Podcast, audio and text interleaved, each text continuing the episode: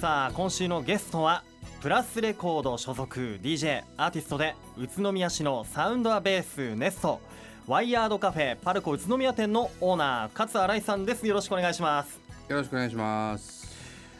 いや勝さんはもういいですか？もう親しみを込めて勝さんとお呼びしても。いいですねもうそれでいつも通り、やはり DJ ということでヘッドホン姿が似合いますよね、決まってますよね。そうですか。はい、こうヘッドホンをやっぱ普段 DJ でするってことでやはりあれですよねこう耳の周りの髪の毛がこう短く刈り上がっていましてね、うんうんそこにヘッドホンがうまくフィットするように上の髪はこうトップの髪は長めっていうねおしゃれなスタイルでいらっしゃいます。さあ宇都宮在住の DJ アーティストのアーティストそしてお店のオーナーとさまざまな、ね、顔を持つ勝新井さん、まあ、テクノミュージックを中心とした DJ をされているってことなんですがはい。もともと DJ を始めたっていうのはいつ頃どんなことがきっかけだったんでしょうか？えー、っとまああの大学であの東京に出てね、ええ。あの東京で知り合った仲間たちと、うん。まあうんいろんなパーティーを作る中で、うん。まあ、僕もその中で DJ としてやりたいなっていうのがあの頃ヒップホップでしたね。ああ、初めはヒップホップで。そうそうそう。あのーそうきゅうん。90年代ぐらいの、うん。うんまあ、ちょっと東海岸寄りの、えあのーヒップホップをえ中心に結構構最初はそれそれで DJ 流行ってたからね。ええ。うん。なるほど。そそうやってうん。学生同士というか仲間内でクルーを作って、そうそうそうそう。そうやってねイベントごとをやってみたりとかそうですね。していたとうん。いうことなんで、DJ 歴でいうともう何年ぐらいになるんですか？もういやもう数えたくないね、うん、それは。結構長め。長めですね。長めですよね。うん。いつまでやってんのって見えちゃうかもしれないけどね。いやいやいやまあね好きだからね。いやもうん。う続けることがねすごいことだと思います僕は。いやもうそしてねそんな勝新井さんは、はい。こう宇都宮に拠点を今置いているということなんですが、はい。宇都宮にこう拠点を置く理由っていうのはあったんでしょうか？うんまああの宇都宮に、まあ、栃木県にあの戻るきっかけになったことというのはね、あのまあえっとそれ以外のちょっと仕事の関係もあってあーえ。まあその帰ってくる理由になったんですけど、うん。あのど。まああの拠点を置く理由という意味でおいて言うとね、うん。あのまあ宇都宮の街を当時10年ぐらい前かな、あのうん。見た時にねなんかもうちょっとその若者が、うん。あの若い人たちがこうもっとこう楽しく過ごせる街づくりになんか僕が感じてきたことだったり、うん。そういった体験してきたことで、うん。なんかこう提供できればいいなっていうまあ、そういう思いがあって、まあえあえてその活動の拠点は、まあ、宇都宮っていうところにあうん。置きたいなっていう感じはありましたね。そうか、うん。宇都宮の人々を今度は僕が楽しませるぞってことで、まあ、こう U ターンといいますかね地元栃木に戻ってきたってことは、それで宇都宮に来たと。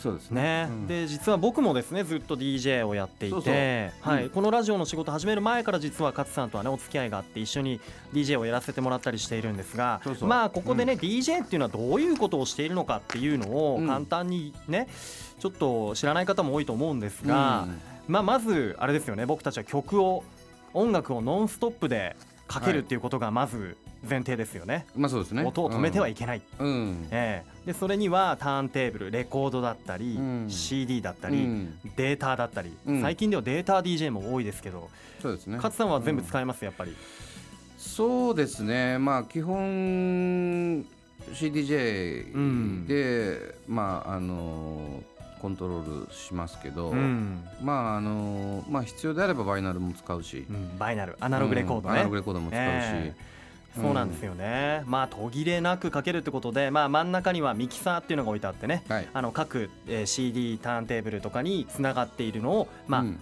技術も結構いるんですよねあれもね。うん、まあ最近のね機材はすごくそのまあ入りやすく、ええ。まあこうやりやすくはなってはいるけれどうも、んまああのいろんな意味でこううんまあ奥深い、奥深いですよ、うん、やれることはいろいろ結構あるんでね。うん、勝さんが得意とする DJ プレイだと、まあ、僕がいつも聞かせてもらっているところだとやっぱりロングミックスだったりうん。長い、えー曲と曲をですね、うん。ピッチ、まあ、速さを合わせてうん、ミックスするんですけど、まあ、それがもう2分とか行く時もありますもんね。いやいやもうそうね。だからもうええ。最近は、あの特にその CDJ だけじゃなくてね、まあ、その PC の中に入ってるソフトの、D ソフトを使いながらやるとね、もうほとんどその曲をまあ昔みたいにね右から左左から右を途切れなくやるというだけじゃなくて、うん。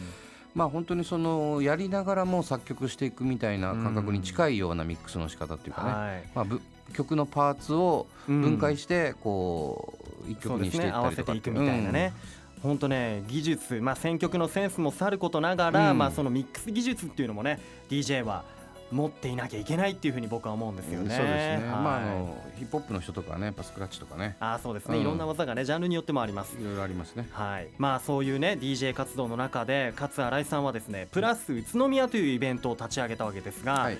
あの時にはまた宇都宮に新たな風が入ってきましたよね。そうですね。まあ約7年前ですかね、えあのーまあ初めはそのまあ僕ジャンル的に言うとまあテクノとか、ええ。まあ、ミニマルとか、えうん。まあ、そういう少しその前衛的なジャンルをやらさせていただいてるんですが、はい。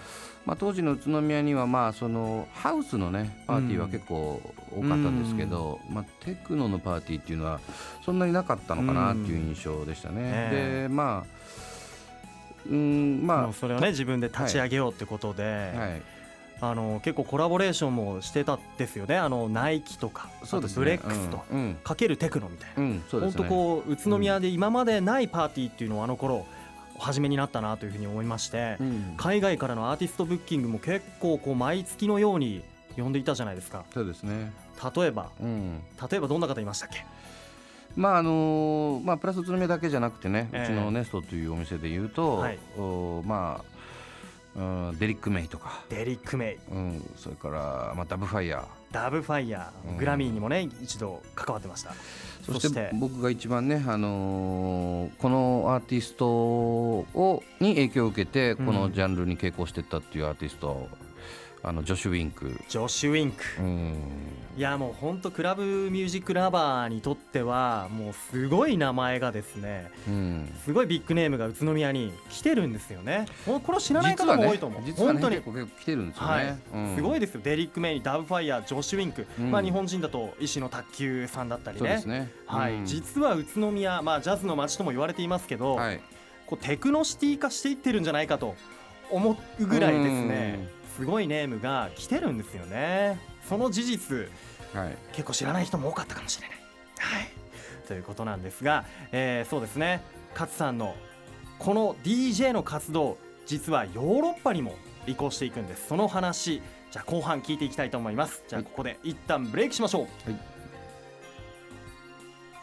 さあ改めましてプラスレコード所属 DJ アーティストで宇都宮市のサウンダーベースネストそしてワイヤードカフェパルコ宇都宮店のオーナー勝新井さんです。よろしくお願いします、はい、よろしくお願いします。あのー勝さんは、はい。まあ、DJ 活動を通して DJ の本場ともいえる、はい、まあ、テクノミュージックの本場ともいえるはい、ヨーロッパの国々からね、はい。DJ 依頼が来るようになったんですよね。どのあたりの国行かれました今まで？そうですね、えードイツ、はい。イタリア、はい。えーイギリス、はい。オランダ、オランダ。あとマルタ、はい。うん、まああと、うん、そんなとこかな。はい、はい。あと中国にもねあ行かれてましたね、うん。はい、っていうと、まあ、6カ国、まあ、以上にわたっていろんなとこ行ってますが、はい、インターナショナル DJ ですよね。やっぱり公用語っていうのはうん、英語そうですね、やっぱり、まあここで言うと、イギリスとマルタが今言ったところで言うと、はい。まあ英語圏なんですけど、うん。まあそれ以外はね、ほとんど違う言語だから、うん。でもまあほとんど喋るのはまあ英語。英語うん。で通用するわけですね。そうですね。なるほど、はどうですか？一番印象に残っていたのが、うんうん。オランダということなんですが、まあ最近ね一番去年の夏一番直近で行ったヨーロッパのツアーがオランダだったんで、ええ。まあ2カ所ね、うん。あのくえーとねアムステルダムからねはい、1時間ぐらい車で行ったところなんですけどね、ええ。ー金曜日土曜日やったんですけど、ええ。クローニゲンっていうね町と、まあ、ナイクローニゲン。ナイメーゲンっていうねえあのオランダの都市ですよね。まあなんか多分ねうん。あの、まあ、アムステルダムが東京なんだとするならばはいうんこの2つはどちらかというと、まあ、距離感的にも、ううんんまあ、宇都宮ぐらいの東京東京宇都宮の距離感ぐらいのねあなるほど街で、うん。あのまあすはっきり言ってそんなにねそのスーパー都会っていうわけではないんだけど、うん。でもね、はい。あのそのぐらいもねすごい入るんですよ人ああ、うん。そのお客さんが多いってことなんですね。そうですね、うん。うん。なるほど。黒鬼源と内名源というところに行ったってことで、まあオランダでまず行ったっていうと、まあはい。オランダの街っていうのはどうでした？そうですね、ええ。あのね特にアムステルダムの空港がはい。やっぱり、まあいろ僕もいろいろ行きましたけどね、ええ。やっぱりすごいなと思って、うん。まあ、超ハイテク。ハイテク。超ハイテクでねまあとにかくがかん世界中から人が集まる都市だから、はい。まあ、言語の部分においてもすごくね、うん。あの親切だし、ままたはそのチェックインするねその部分、ところとかでも、うん。まあ、もう本当ねオートメーション化されてはあ。ハイテクでね、まあ、バッグ預けるとこ人もいないですからね。バッケージ、いやいやうん。うん。スーツケース預ける時とかに人がいないんですか？そうそうそうなんかもうねそのお、まあ、デジタル化されてね。なるほどね。うんまあ、まあそうん。のスマホで何でもできちゃう、はあ、もう観光客にとってはまあ過ごしやすいというかそうですね。ね。うん。全てがスムーズにいくという、そうですね。そんな年だったんですうん。ね。なるほど。逆にまあ勝さんうん。は世界中からこう宇都宮に、アーティストをね宇都宮に招聘していますが、はいはい。皆さん宇都宮にはどんな印象を持ってるんでしょうかね？宇都宮ねうん。やっぱりその、うん。海外の人たち、まあ、から見るん。印象で言うと、えまあその東京だったりとか、うん。大阪だったりとか、えうん。まああとは一番京都ですかね、うん。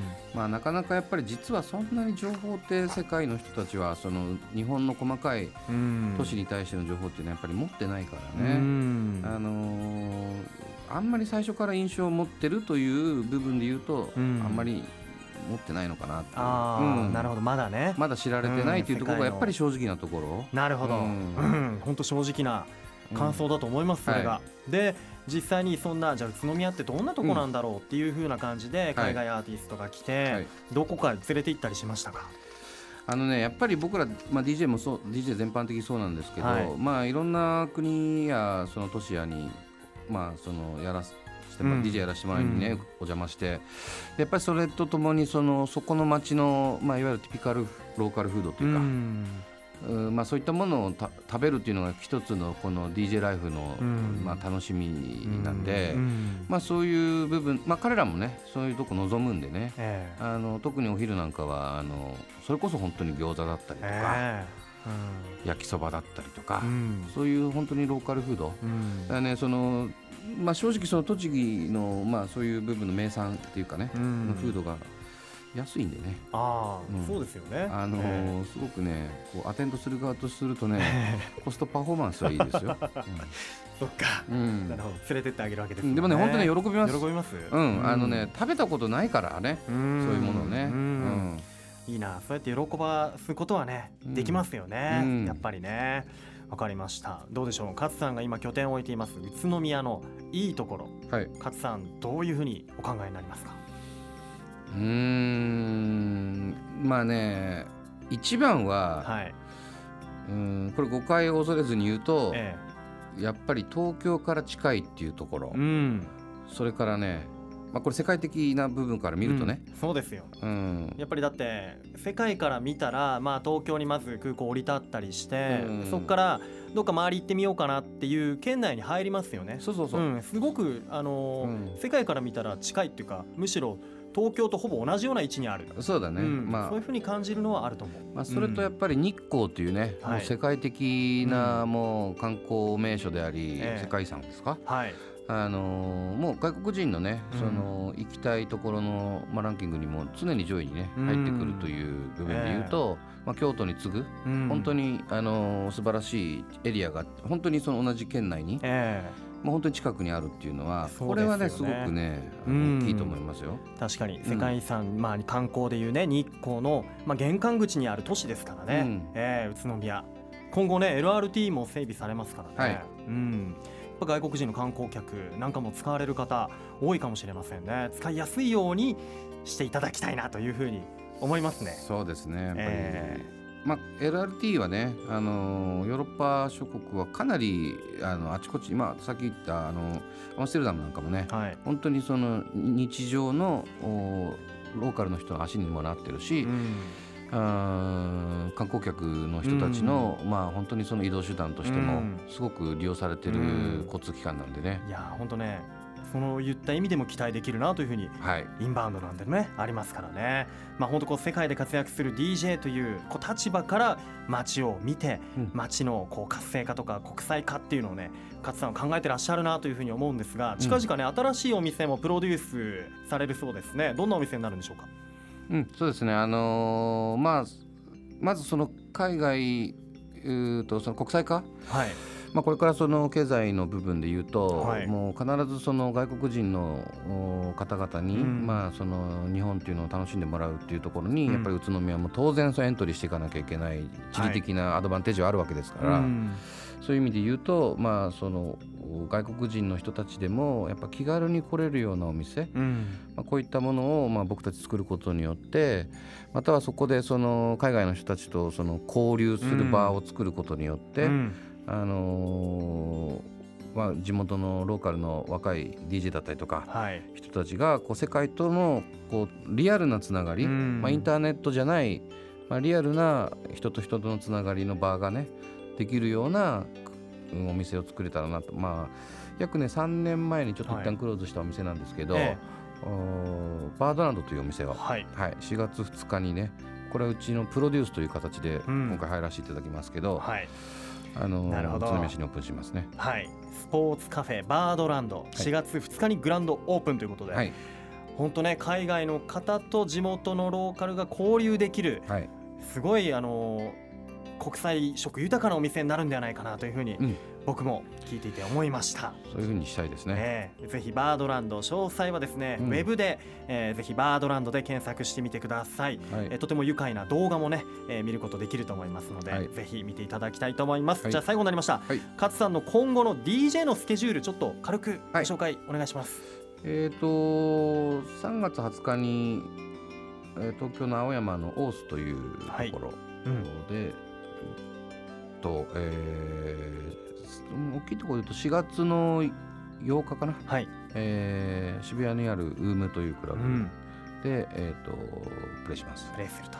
ヘッドライナーはねあのあの宗介多分好きじゃあのクリスチャン・スミス。はあ、うん、クリスチャン・スミス、うん、やってくるんですね。クリスチャン・スミスとね一緒にやるの2回目だけどね すごくね彼気さくでいい人ですよ、うん、ぜひそこでプレイ一緒にしてきた感想なんかも後で聞かせてください。はい、はい、ということでこれからもインターナショナルなご活躍応援してます。頑張ってください、はい、ありがとうございました。